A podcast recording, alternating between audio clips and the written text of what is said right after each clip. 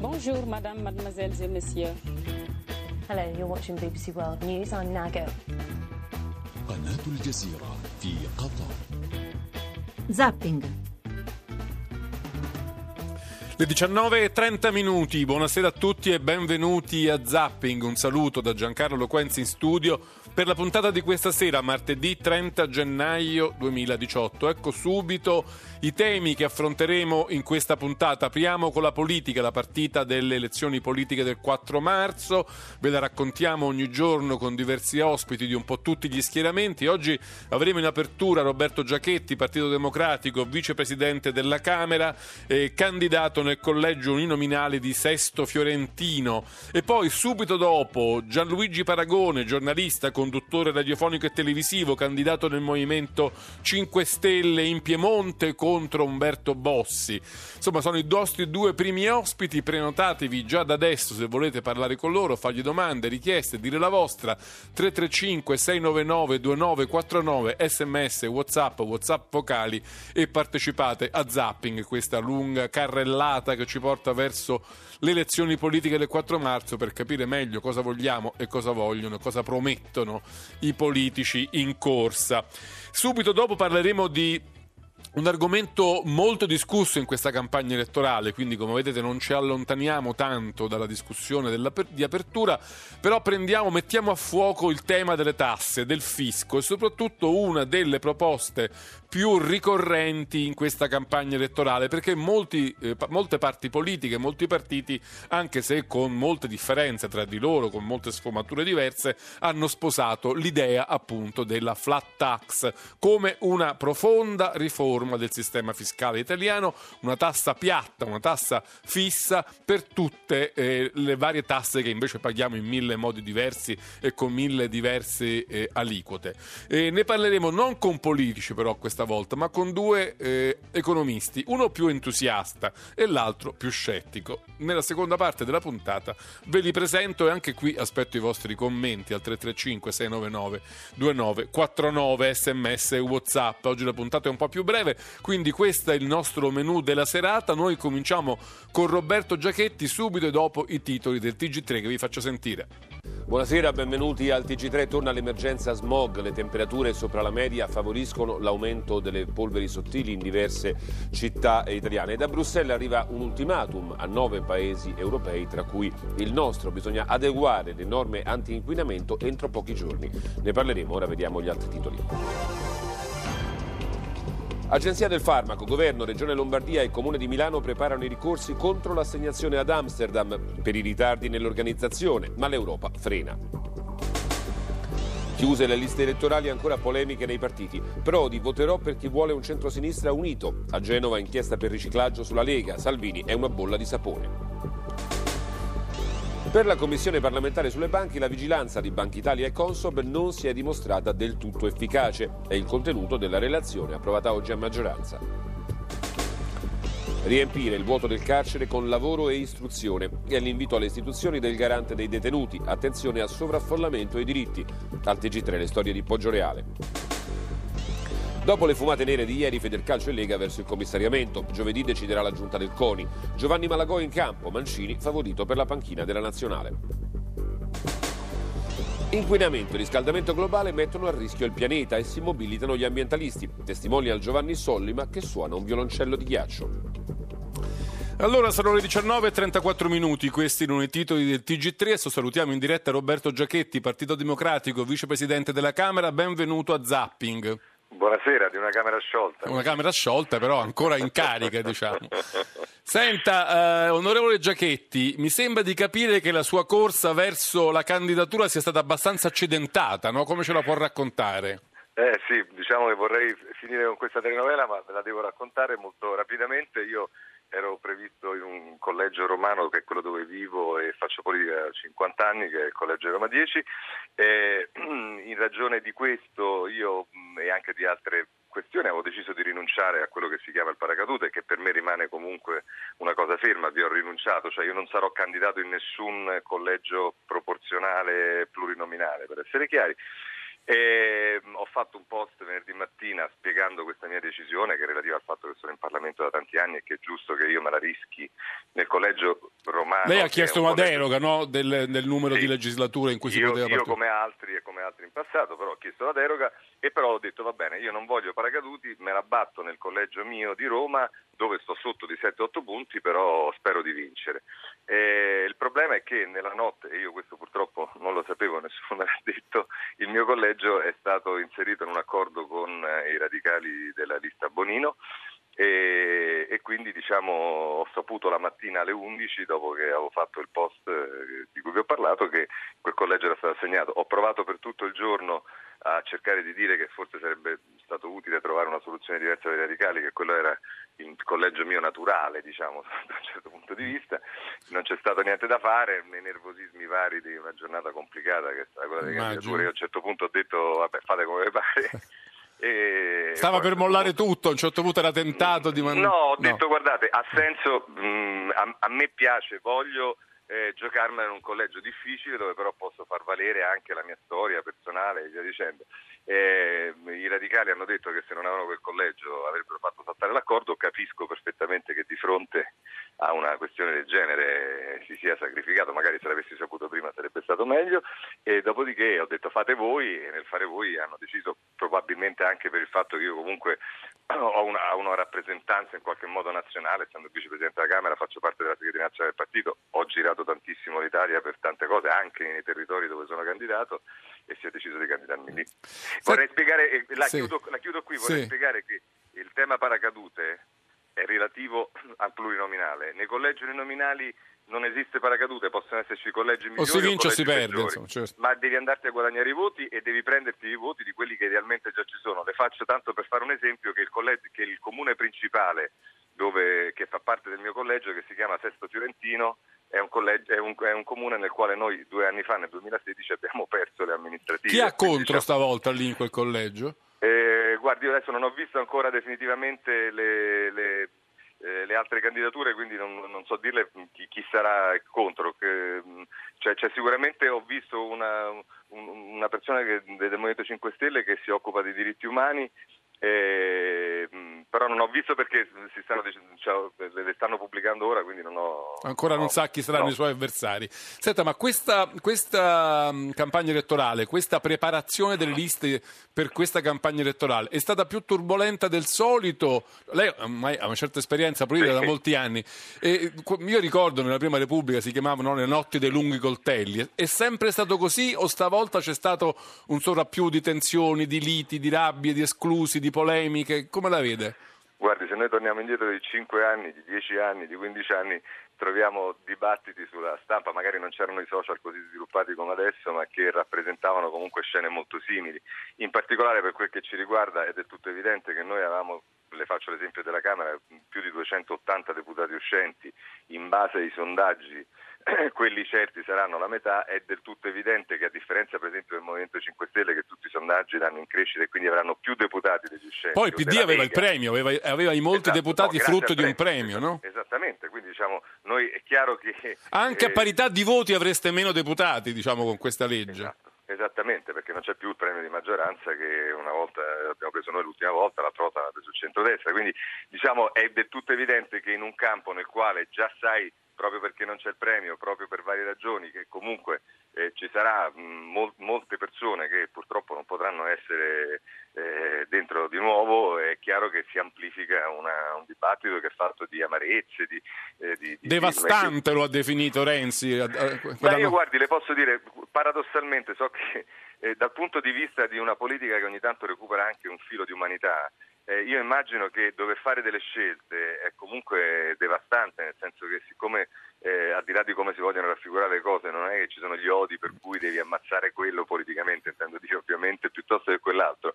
Fare una scelta che sai che ti comporta che qualcuno sta dentro e qualcuno sta fuori, umanamente è sicuramente... Di Maio lo ha preso un po' in giro dicendo che invece per lui quella nottata di chiusura delle liste è stata entusiasmante. Ma diciamo perché loro, che, eh, per carità, con tutto il rispetto, ripeto, il, il paragone non funziona perché loro non hanno questo problema, nel senso che loro hanno una crescita, quindi loro hanno messo nel plurinominale sostanzialmente garantito tutti quelli che devono garantire e possono permettersi di giocare sugli uninominali mettendo persone della società civile e via dicendo, eccetera, eccetera.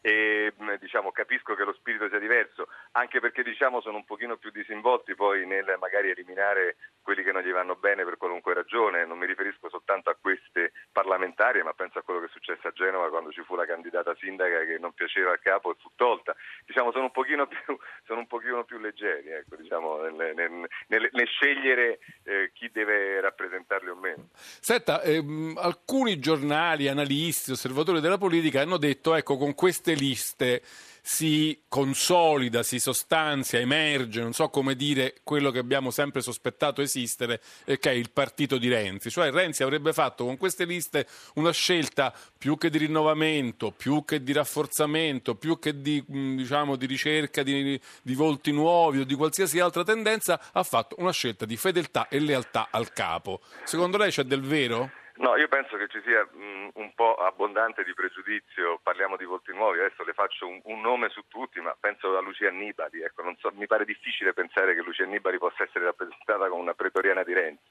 ma anche se vogliamo andare sulla politica più spicciola, magari quella che eh, siamo più abituati a sentire, eh, sostenere che quanti saranno? 180, 200, non so quanti saranno i parlamentari del Partito Democratico, siano pretoriani di Renzi, fa un po' sorridere perché eh, Renzi avrà sicuramente alcuni deputati che fanno più direttamente riferimento eh, a lui, ma dentro ci sono deputati che appartengono diciamo, a sensibilità, aree, le chiami come vuole, che fanno parte di un accordo con il quale Renzi è diventato segretario per la seconda volta alle, con le primarie che abbiamo fatto, che sono l'area di Orfini, l'area di Martina, l'area di Franceschini, l'area di Gentiloni.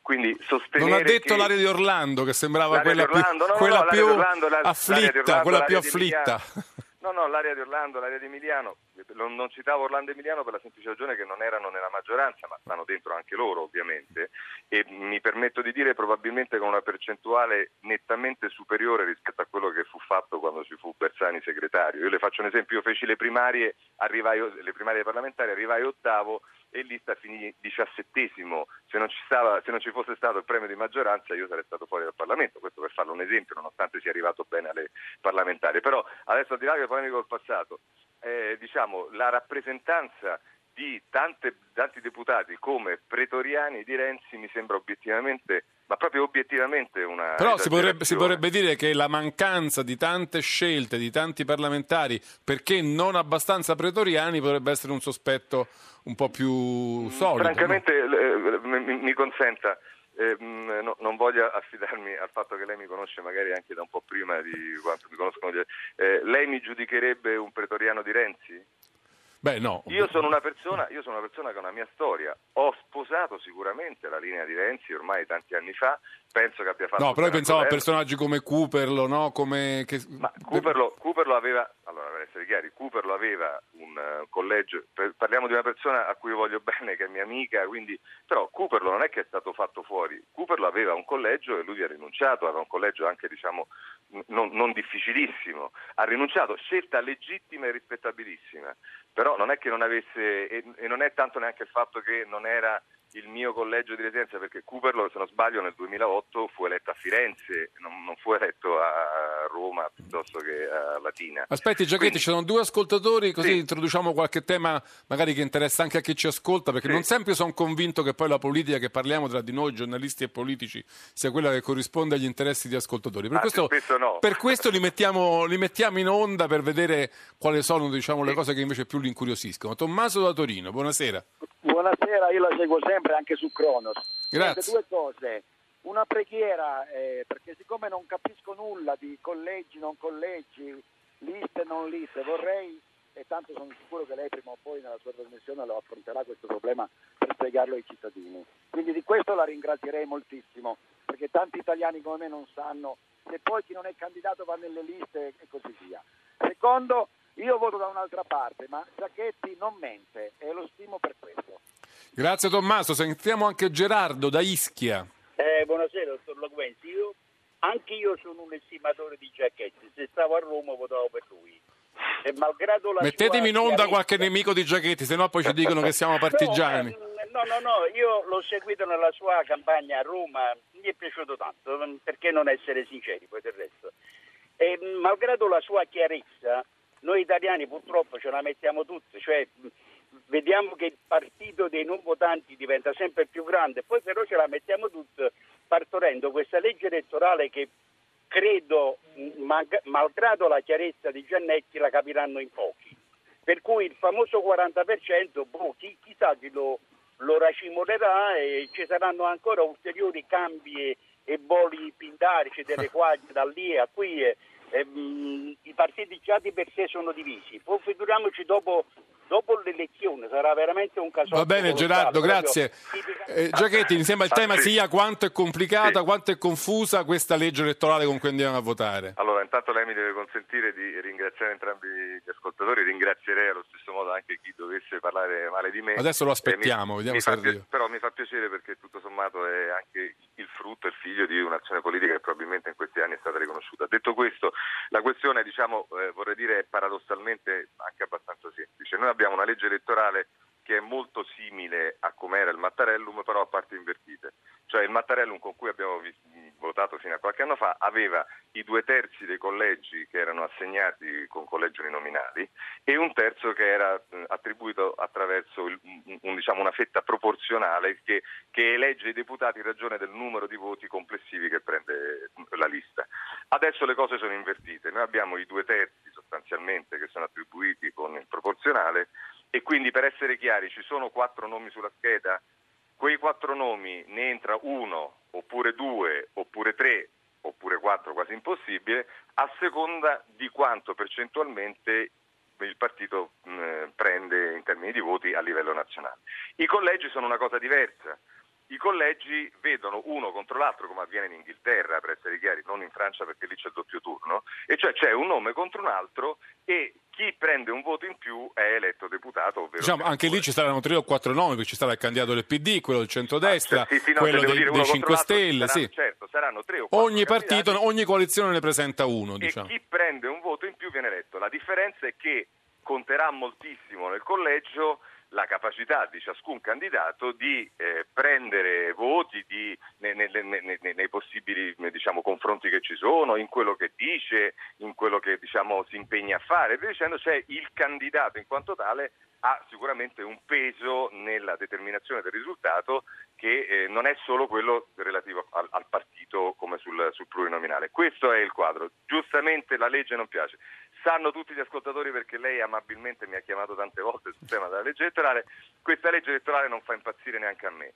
Però quello che dobbiamo sapere è che questa legge elettorale, dopo che il Movimento 5 Stelle ha fatto saltare l'accordo sul famoso Tedeschellum, adesso non andiamo sui tecnicismi, è l'unica legge elettorale che si poteva fare con i numeri che c'erano in campo, una legge elettorale che comunque è stata votata come la legge elettorale più, più, più largamente votata nella storia del nostro Paese ed è una legge di mediazione, di compromesso. L'alternativa a questa legge che è brutta, non ci piace, quello che volete, sarebbe stato un proporzionale puro che risultava dalle sentenze. No, perché, perché Giachetti, secondo me il difetto di questa legge è che propone agli elettori, almeno per come si è poi configurata nella realtà dei fatti, delle coalizioni che insomma sembrano affidabili fino a un certo punto. L'impressione è che ogni partito abbia un suo piano B, cioè Berlusconi ha un piano A che è quello di governare col centrodestra, ma c'ha un piano B di governare eventualmente con Renzi. Renzi ha un piano A di governare col centrosinistra, ma probabilmente anche lui ha un piano B di governare con Renzi. Sì. La, la, Lega ha un piano A di governare con Berlusconi, ma c'ha anche un piano B di governare magari con 5 Stelle. Ecco,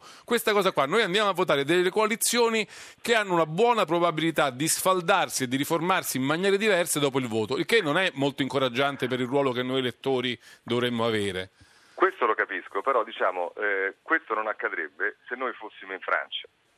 Cioè Macron è diventato Presidente della Repubblica, ha vinto le elezioni, se non sbaglio, col 23 o 24%.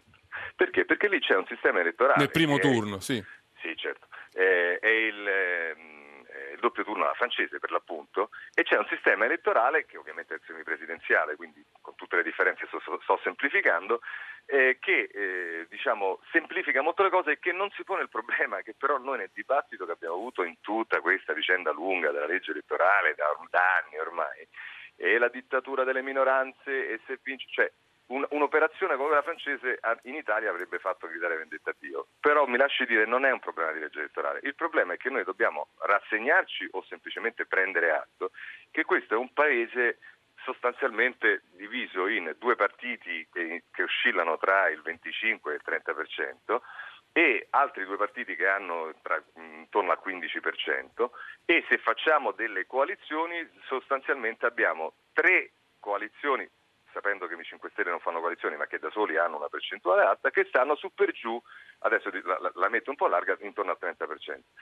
non è colpa della legge elettorale, perché o noi mettiamo in campo una legge elettorale che dà un grande premio di maggioranza e consente, è una scelta, abbiamo deciso di non farla, tutti l'hanno criticata, eccetera, eccetera, oppure inevitabilmente noi ci troviamo in una situazione nella quale l'indeterminatezza sul risultato del voto ci accompagnerà fino al voto e penso, temo, anche abbastanza dopo il voto, perché nessuno avrà i numeri per avere una maggioranza assoluta. Quando sentivo dire il 40%, questo 40% è, è, fa riferimento a una vecchia legge elettorale quando si sarebbe avuto col 40% un premio Però anche adesso intorno al 40% si può ottenere una maggioranza Ma, di parlamentari, posso no? dire una cosa, se qualcuno prende il 40% nel proporzionale, non è detto che automaticamente nei collegi uninominali dove contano molto le persone vinca il 40% dei collegi uninominali. Non so se mi spiego. No, certo. Quindi certamente è avvantaggiato perché se prende il 40% sul proporzionale ha una spinta sicuramente. Ma poi nei collegi contano le persone. Eh, quindi lì purtro- purtroppo, per fortuna, secondo me, di fare tutti così, lì è, è, è molto imponderabile la situazione. Prendiamo Quindi... un'ultima telefonata e poi dobbiamo chiudere. Angelo Sì. da Roma, buonasera. Sì, buonasera. Io stamattina ho sentito l'onorevole Simoni fare un attacco vergognoso contro il PD. Quanto possono rubarci? Loro sono quelli di Turigliatto. D'Alema ha fatto gli accordi con Berlusconi. Ma quanto ci possono? Invece di attaccare Berlusconi e gli altri, ma perché attaccano il PD? Per rubare quanto? Vogliono arrivare al 6,50, al 7, ma non si vergognano. Stiamo parlando di liberi uguali? Esattamente. Va bene, tra l'altro, tra l'altro ho visto che Prodi ha fatto un certo rumore oggi dichiarando che liberi uguali non sono per l'unità del centro-sinistra, mentre il PD sì, quindi ha dato un po' una mano, mi sembra, al PD, pur essendo lui sempre un po' ai margini in questo dibattito elettorale. Ma sì, questo mi consente di rispondere anche all'ascoltatore di cui capisco perfettamente la, tra virgolette, la rabbia.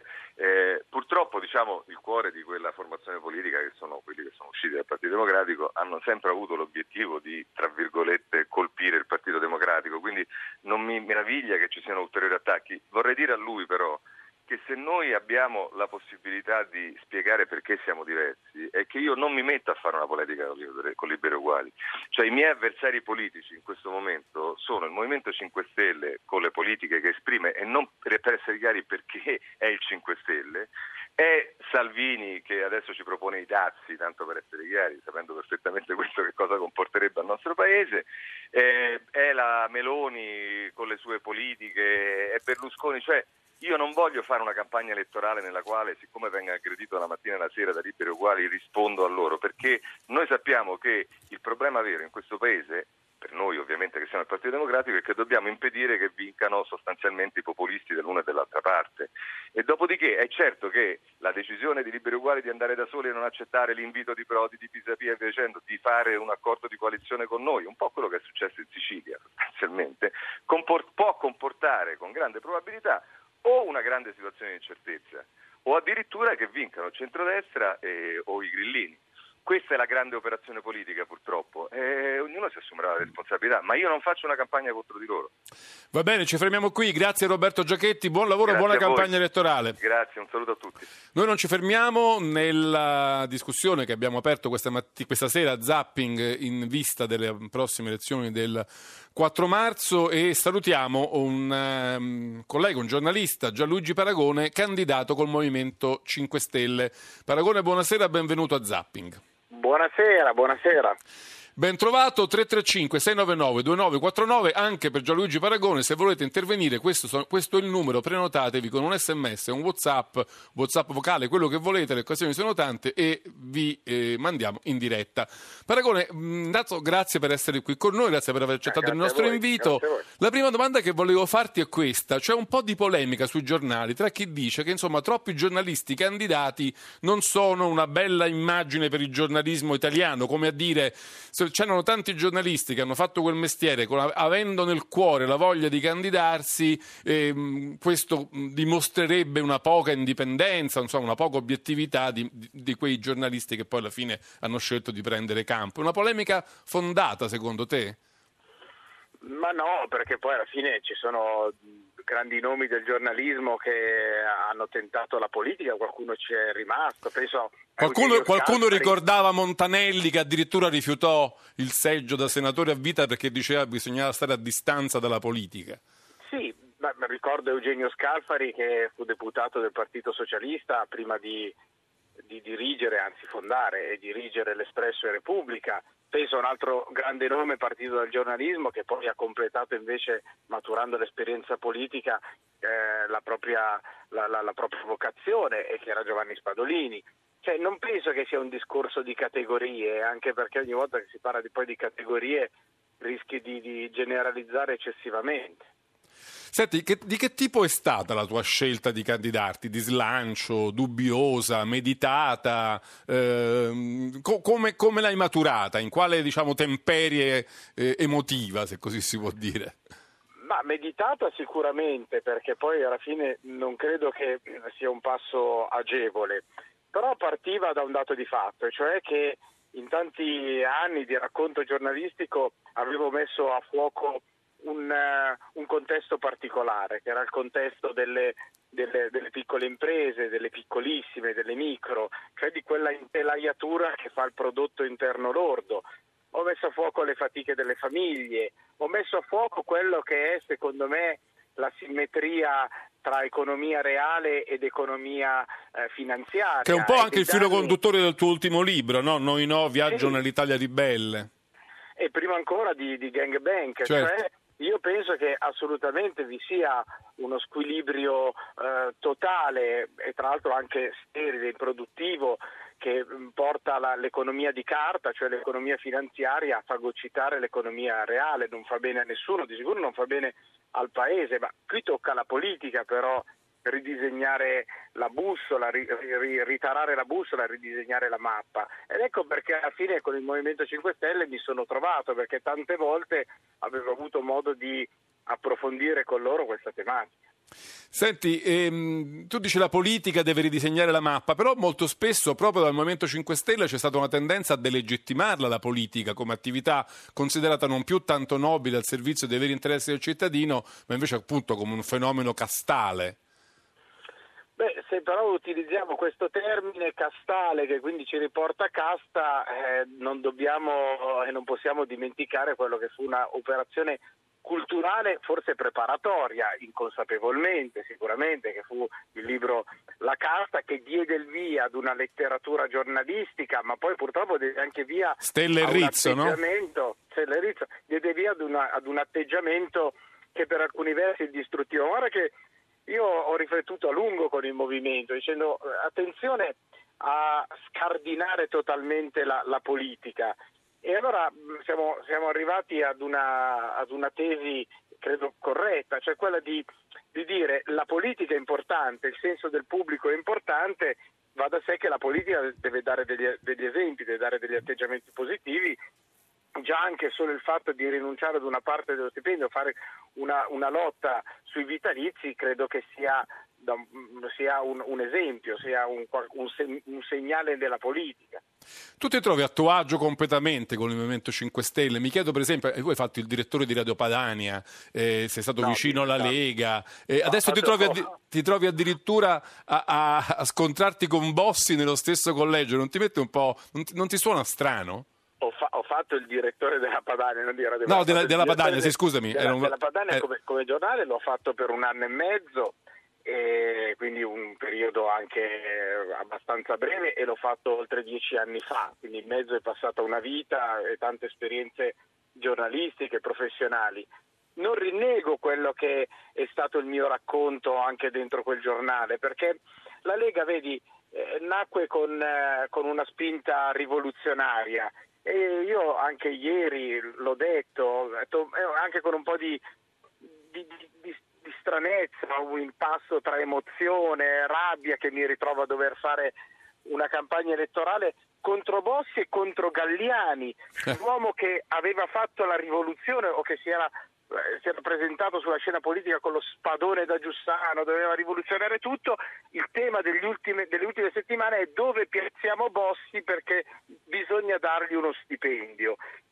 È brutto per lui, oltre che è brutto è, è, è la didascalia di, ormai di un movimento che è appiccicato al potere. Io credo di ripartire esattamente da questo scontento. Il territorio, le, le province che andrò a, a, a, battere in questa campagna elettorale, ma tutto il Lombardo-Veneto avranno voglia di dire no a, ad, una, ad un centrodestra che si sente padrone. Ecco, questo è l'atteggiamento sbagliato. Anche avere paracadutato Galliani lì, qual è, il, qual è il, il, nesso di questa candidatura? Allora sembra quasi che quel territorio sia roba loro, brutto, brutto. Senti, eh, ti hanno attribuito, forse in parte ti sei anche un po' attribuito il ruolo di mediatore, ma questo potrebbe valere anche in una, diciamo, in una fase post-elettorale in cui magari vedendo i risultati ci potrebbe essere la possibilità di un governo 5 Stelle Lega?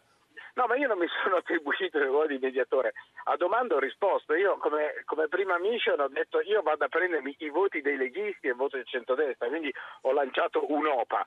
Dopodiché devi vincere e io credo che andrò in qualche modo a intaccare enormemente quel mondo eh, forza leghista eh, quella era la domanda successiva in cui mi hanno detto ma tu conosci il mondo della Lega e saresti disponibile a fare il, il, il mediatore? Mi hanno detto no, intanto prima vinco, mi vado a portare via... È, meglio sempre, è sempre meglio mediare da posizioni vincenti. Eh, esatto, cioè, detto, io sia chiaro, eh, lo ribadisco, ma perché è stato anche il messaggio che ho lanciato, ho detto io mi vado a prendere quei voti, io credo che il centrodestra abbia consumato la propria spinta, l'abbia esaurita, quindi io mi vado a prendere quei voti, dopodiché da vincitore, se c'è da, da dialogare con alcune forze, è innegabile che a domanda conosci il mondo leghista, la risposta certo. è sì, ma io non mi sono offerto assolutamente come... No, perché mi faceva ridere, oggi ho sentito una cosa di Crozza che mi ha fatto ridere, te la faccio sentire.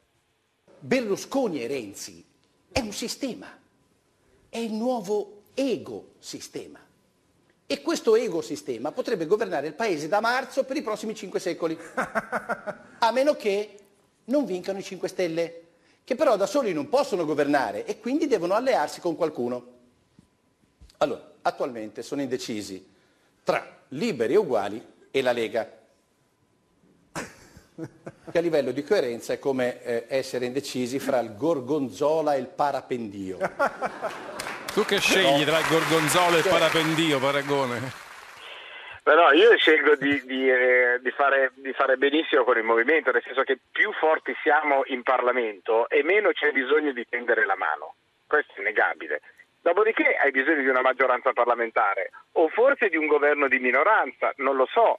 Di sicuro da soli, forse con questa legge elettorale studiata da... Perché a me quella formula che ripete sempre Di Maio, poi faremo il governo con chi ci sta non mi suona molto bene, perché poi tu i voti della fiducia li devi, li, devi prendere, li devi, prendere, e li devi prendere sulla base di un accordo e magari anche di una spartizione di potere. È inevitabile, la, la politica funziona così. Se, mancano, se, se, la Lega gli chiedi i voti, eh, in cambio vorrà qualcosa, ma no, questo non si può nemmeno dire perché per i 5 Stelle diventa un'eresia.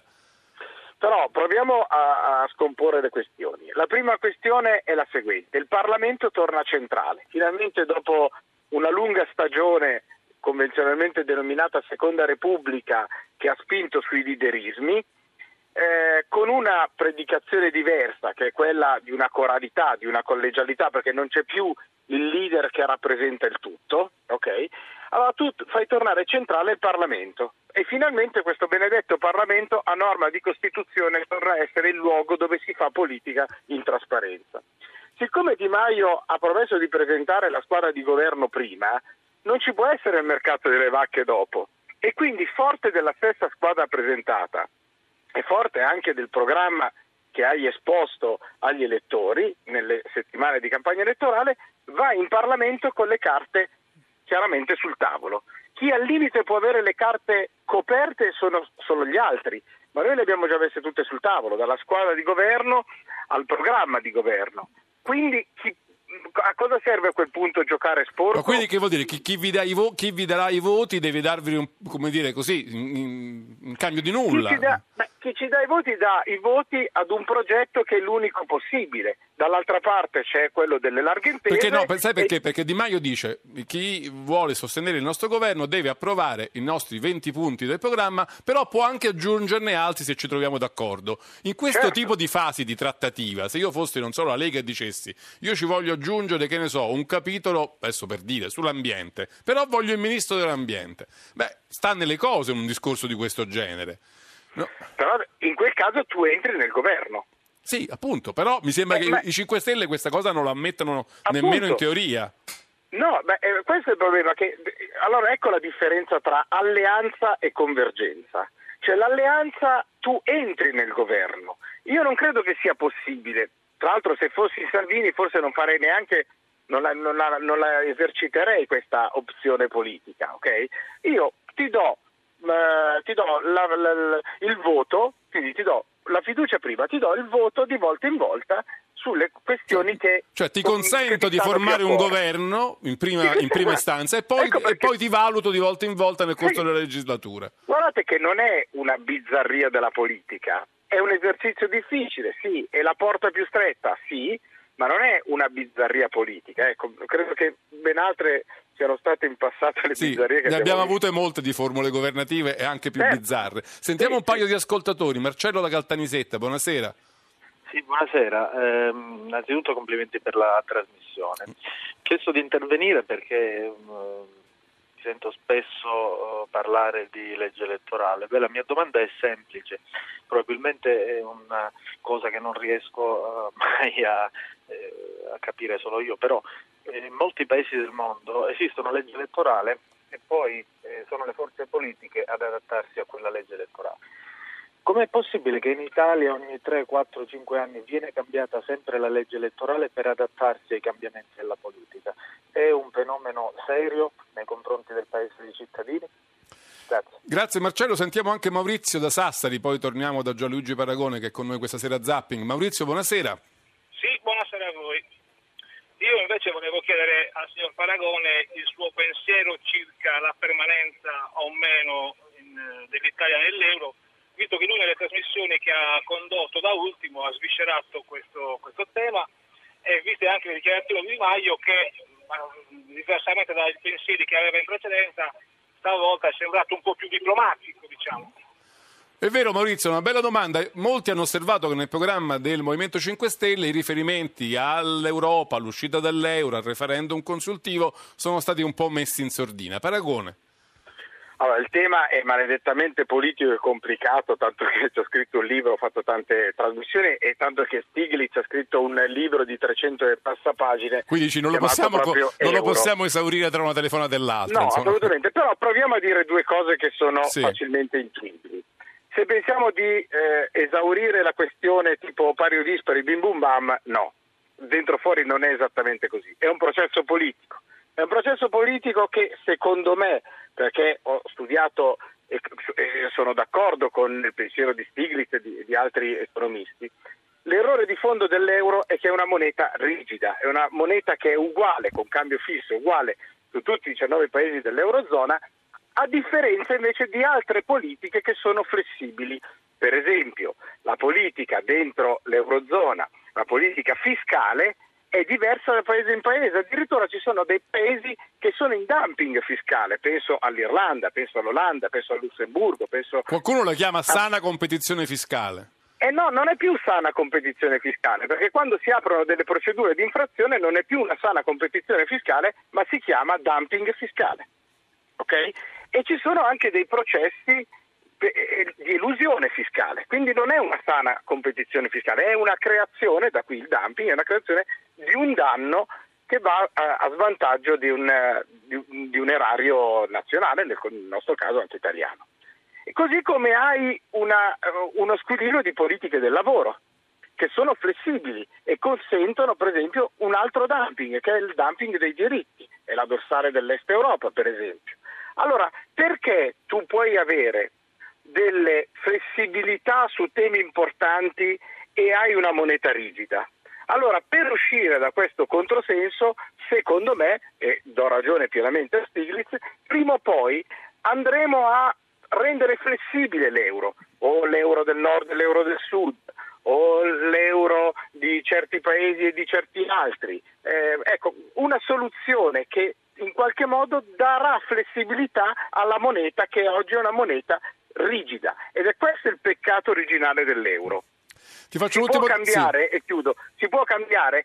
Sì, perché oggi la Germania è sì forte, ma è meno forte di prima perché ha paura di andare nuovamente al voto, perché sa che Alternative for Deutschland può prendere molto di più e facendo leva sullo, sul, sul, sullo scontento generale creato dalle condizioni di lavoro, immigrazione ed altro. Volevo una tua opinione sul percorso un po' accidentato delle candidature del Movimento 5 Stelle, le parlamentari di cui ancora non si conoscono i numeri e i risultati, quelli che le hanno vinte si sono trovati esclusi, gli ammiragli che poi si è scoperto erano, che avevano posti di, in consiglio comunale, i candidati anti-Renzi che erano renziani, insomma tutta questa serie di inciampi che hanno un po' offuscato quella che doveva essere stata organizzata come insomma, la grande prova democratica del Movimento 5 Stelle nella sua fase di mutazione governativa, no? Ma allora, la, la, grande prova democratica eh, sta nel fatto che eh, tu dai la possibilità a tantissimi di partecipare alle parlamentari, io per esempio l'ho anche, l'ho anche fatto. Ciò non può escludere eh, la, quella che è una facoltà di, uno, di un capo, di un, di un, capo che giustamente deve chiudere il processo decisionale. Io non credo all'anarchia delle cose, credo che qualcuno si debba prendere la responsabilità di chiudere un processo decisionale. Luigi Di Maio, che è capo del movimento, oggi si prende la responsabilità di valutare e definire il processo del, della candidatura, quindi a maglie larghe all'inizio e dopo si restringe su, su, su parametri che sono totalmente politici. Credo che in fin dei conti una selezione della classe dirigente ci debba essere, una selezione anche delle candidature ci debba essere, ma non per questo diventa una specie di, di tana libera tutti. Ecco, eh, qualcuno lo deve chiudere. Nel 2013, un po' era stato, un, nel 2013 un po' era andata così, insomma le cose poi e sono poi cambiate. Però si è visto che anche in tanti hanno abbandonato il gruppo del Movimento 5 Stelle per, per altri gruppi, Vabbè. quindi forse forse c'era stato un qualcosa di... Un aggiustamento ci voleva. Ci fermiamo Sì. qui, grazie a Gianluigi Paragone, anche a te Grazie buon a lavoro voi. e buona campagna elettorale. Allora, se- abbiamo salutato Gianluigi Paragone, candidato al Movimento 5 Stelle in Piemonte. Vi faccio sentire i titoli del TG1, poi saluteremo Carlo Cottarelli e Nicola Rossi e parleremo di flat tax. Renzi al TG1, centrodestra nelle mani della Lega, lavoro, incentivi del Jobs Act solo per chi assume a tempo indeterminato. Berlusconi flat tax con meno tasse su famiglie e imprese, Di Maio senza maggioranza dopo il voto convergenze. Agenzia del farmaco, governo e comune di Milano fanno ricorso dopo i ritardi di Amsterdam, Olanda, iter corretto. USA atteso primo discorso di Trump sullo Stato dell'Unione, replica dei democratici affidata al pronipote di JFK. Tragedia dei vulcanelli in Sicilia, morirono due fratellini condannati l'ex direttore e un operatore della riserva. Arezzo chiesta all'archiviazione per la madre che dimenticò in auto la figlia sotto il sole, il PM fu amnesia dissociativa. Bene, sono le 20 e 13 minuti. Questo era il TG1. Noi salutiamo adesso in diretta Carlo Cottarelli. Buonasera. Buonasera. Carlo Cottarelli, direttore dell'Osservatorio sui conti pubblici dell'Università Cattolica del Sacro Cuore ed ex commissario alla spending review del governo Renzi. E poi Nicola Rossi, buonasera anche a lei, professor Rossi. Buonasera a voi. Professore ordinario di economia politica, è stato presidente dell'Istituto Bruno Leoni. E, mh, parliamo di flat tax. Avete sentito anche nei titoli del TG1, ne, tor- ne è tornato a parlare Berlusconi, che ogni volta che, pa- che ne parla dice è un sistema, una soluzione miracolosa, perché non soltanto ci permette di pagare meno tasse, ma fa affluire nelle casse dell'erario anche più soldi. Quindi è il coronamento, la quadratura del cerchio. L'Istituto Bruno Lo- Leoni ha fatto uno studio molto accurato e interessante, una proposta molto accurata e interessante sul fronte della flat tax. E Nicola Rossi ci ha anche scritto un libricino, Flat Tax, eh, aliquota unica e minimo vitale per un fisco semplice ed eco, Marsilio. E quindi è con Nicola Rossi che vorrei cominciare a capire se la flat tax può avere del miracoloso. Beh, ora miracoloso mi sembra forse un po' esagerato, ma certamente diciamo, i vantaggi di una soluzione tipo flat tax dal punto di vista della semplicità del sistema, della trasparenza del sistema, della efficienza e io credo anche dell'equità sono abbastanza evidenti. Diciamo, li riconosceva questa mattina su un quotidiano nazionale anche un osservatore distaccato come Roberto Perotti. È certamente diciamo, evidente che l'impatto dal punto di vista della semplicità soprattutto è molto forte. Aggiungo che in alcuni paesi in cui è stata adottata si è osservato un aumento della eh, dire, della compliance, della volontà della, delle, delle, dei contribuenti di eh, dare seguito all'obbligo fiscale proprio perché la flat tax viene percepita come più trasparente. Si sa quanto si paga e si ha la sensazione che le regole siano uguali per tutti, che non è proprio poco. Professor Cottarelli, lei di solito è un po' più scettico sulle capacità salvifiche della flat tax. Leggevo che ha um, osservato come è stata miracolosa in realtà soltanto in Bulgaria. Ma insomma, io prima di tutto devo dire che eh, sono il primo a riconoscere che la flat tax ha dei grossi vantaggi, sono esattamente quelli che ha detto Nicola Rossi, un sistema semplice e siccome verrebbe introdotto eliminando tutte queste detrazioni fiscali, agevolazioni, il sistema diventerebbe eh, molto più semplice. Uh, il che è un grosso vantaggio per, per, l'economia. Però quello che io ho sempre detto è che il sistema potrebbe essere semplificato anche senza eh, introdurre un, un'unica aliquota di tassazione. Cioè non è l'unico modo per semplificare il fisco? No, perché la complicazione in un sistema economico come quello dell'Italia non deriva tanto da avere un'aliquota piuttosto che tre, lì i calcoli si fanno abbastanza semplicemente, deriva dal fatto che la base imponibile dell'IRPEF e delle altre tasse è molto complicata perché ci sono migliaia, non migliaia, ma moltissime centinaia di, di detrazioni.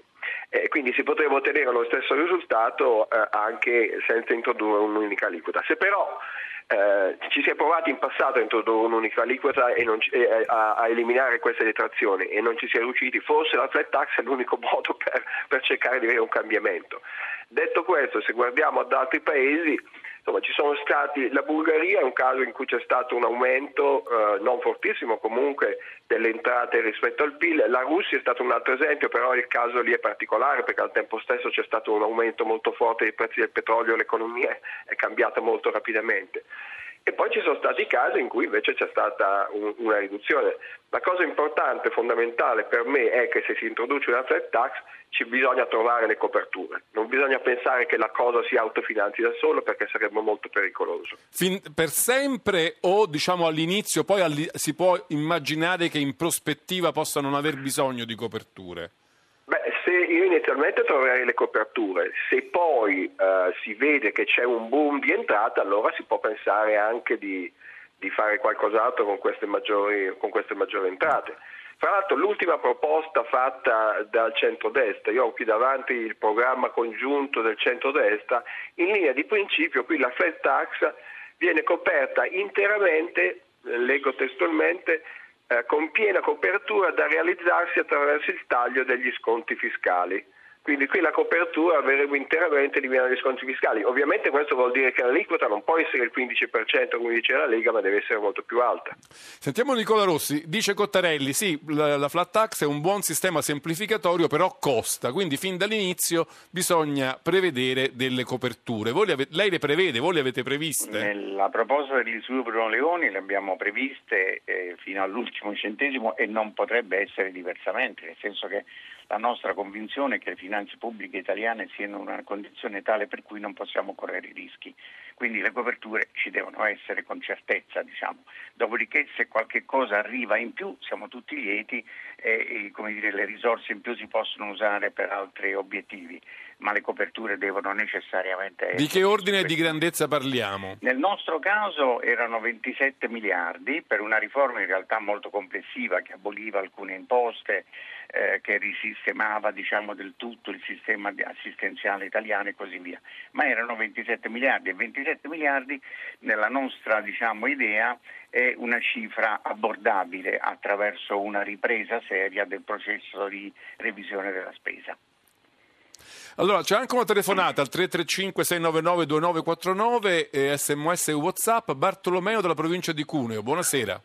Sì, prendo buonasera. Uh, due, due, domande. Uno era se la flat tax era stata proposta anche a Reagan da un certo Laffen, eh, però la curva proposta da questo Laffen, secondo cui dopo una certa aliquota fiscale si era disincentivati non è mai stata elaborata, per cui la teoria è abbastanza eh, tutta da dimostrare. E seconda cosa, eh, le detrazioni pluriennali, per esempio io ho fatto dei lavori di ristrutturazione e ricevo eh, un decimo cioè, un decimo del 50% in dieci anni. Ho fatto il riscatto dell'università e ho avuto una detrazione. Ho fatto, eh, cioè, eh, se, se, avessi fatto un mutuo avrei, un, avrei, una detrazione sul mutuo. Queste detrazioni verrebbero tutte tolte. Grazie mille. Professor Cottarelli, vuole provare lei a dare una risposta al nostro ascoltatore? No, sulla, sulla Laffer Curve, su questo sono d'accordo, insomma, eh, per questo bisogna trovare eh, non è mai stata provata, diciamo, fino, fino Insomma, in fondo. Eh, sì, eh, Reagan ci ha provato a dire io taglio le tasse, addirittura questo mi fa, mi fa scendere il rapporto tra debito pubblico e PIL. Eh, quando c'era Reagan il rapporto debito pubblico-PIL americano è aumentato di 20 punti percentuali, quindi non si è verificato questo boom di entrate che consentiva al taglio di tasse di autofinanziarsi. Quanto, per quanto riguarda tutte queste detrazioni, in linea di principio appunto queste verrebbero eliminate. Adesso non so che cosa succederebbe per quelle cose che riguardano il passato, ma certo tutte le nuove detrazioni verrebbero, verrebbero eliminate, tutte le nuove operazioni. Professor, professor, Rossi, torniamo un momento alla, alla, vostra, alla vostra, proposta. E quando parlate di coperture, è, è, sufficiente, come dice per esempio la proposta di Forza Italia della, del centrodestra, eliminare tutti gli sconti fiscali? Basterebbe a coprire diciamo, la, prevedib- il prevedibile minor gettito? Sì, mi faccia dire una sola parola sì. prima sulla questione delle detrazioni. Come dire, l'Istituto Bruno Leoni e io in particolare pensiamo che norme, la non retroattività delle norme fiscali sia qualcosa di sacro e quindi tutte le detrazioni relative a fatti pregressi non possono essere eliminate. Diciamo. Eh, lo Stato italiano spesso e volentieri fa norme fiscali retroattive, ma è una pessima abitudine che viola lo statuto del contribuente. Certo. Eh, dal punto di vista delle coperture, in linea di principio, le spese fiscali comportano diciamo, un minor gettito per circa 170 miliardi, quindi ci sarebbe certamente da scavare molto lì. Eh, però bisogna fare attenzione a un punto. Se l'intero eh, finanziamento, l'intera copertura di una manovra mh, mm, che introduca la flat tax venisse fatta solo a carico delle spese fiscali, il, la riduzione delle pressioni fiscali non ci sarebbe perché da un lato abbassiamo le imposte ma certo, dall'altro togliamo le detrazioni. Sì. Esattamente, quindi il, il, il, far riferimento in qualche misura eh, ragionevole diciamo, anche a dei tagli di spesa serve per garantire quello che è uno degli esiti desiderati della manovra, cioè meno imposte, una riduzione del perimetro dello Stato. Senta, ho visto qualche polemica proprio in, nei confronti della proposta del Bruno Leoni e sua in particolare sull'idea che eh, la flat tax con aliquota al 25% porterebbe ad un immediato aumento dell'IVA con una conseguenza, conseguente in ipotesi diciamo, anche dire, eh, impatto sui consumi interni e quindi una soluzione non del tutto oh, diciamo, espansiva. Lei che ne pensa? Oh, io penso una cosa molto semplice, che non ci siamo inventati niente, è quello che è scritto nella legge di bilancio. La legge di bilancio prevede un aumento dell'IVA ordinaria eh, già a partire dal 2019. Noi abbiamo lasciato semplicemente le cose come stavano e quindi senza intervenire ulteriormente.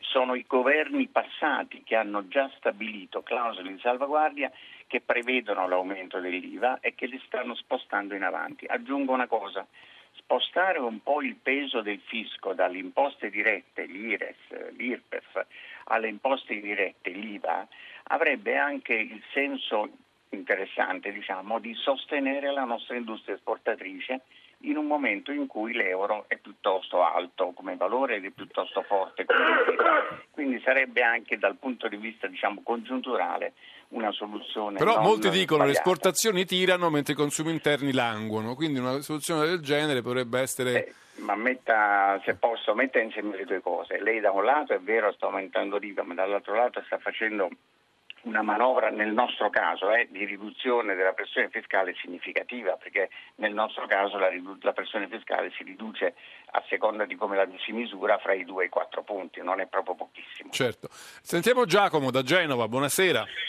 Sì, buonasera a lei, dottor Eloquenti, e saluti e buonasera a tutti i suoi ospiti e a tutti gli ascoltatori. Grazie. Ma la mia eh, perplessità era questa, se non ho capito male ovviamente, ma eh, una flat tax significa una misura, eh, un'aliquota uguale per tutti. Ma questo, eh, dico io, per quel poco che mi ricordo, l'articolo, boh, credo 52-53 della Costituzione parla di che il sistema tributario italiano è ispirato, deve essere ispirato a criteri di progressività.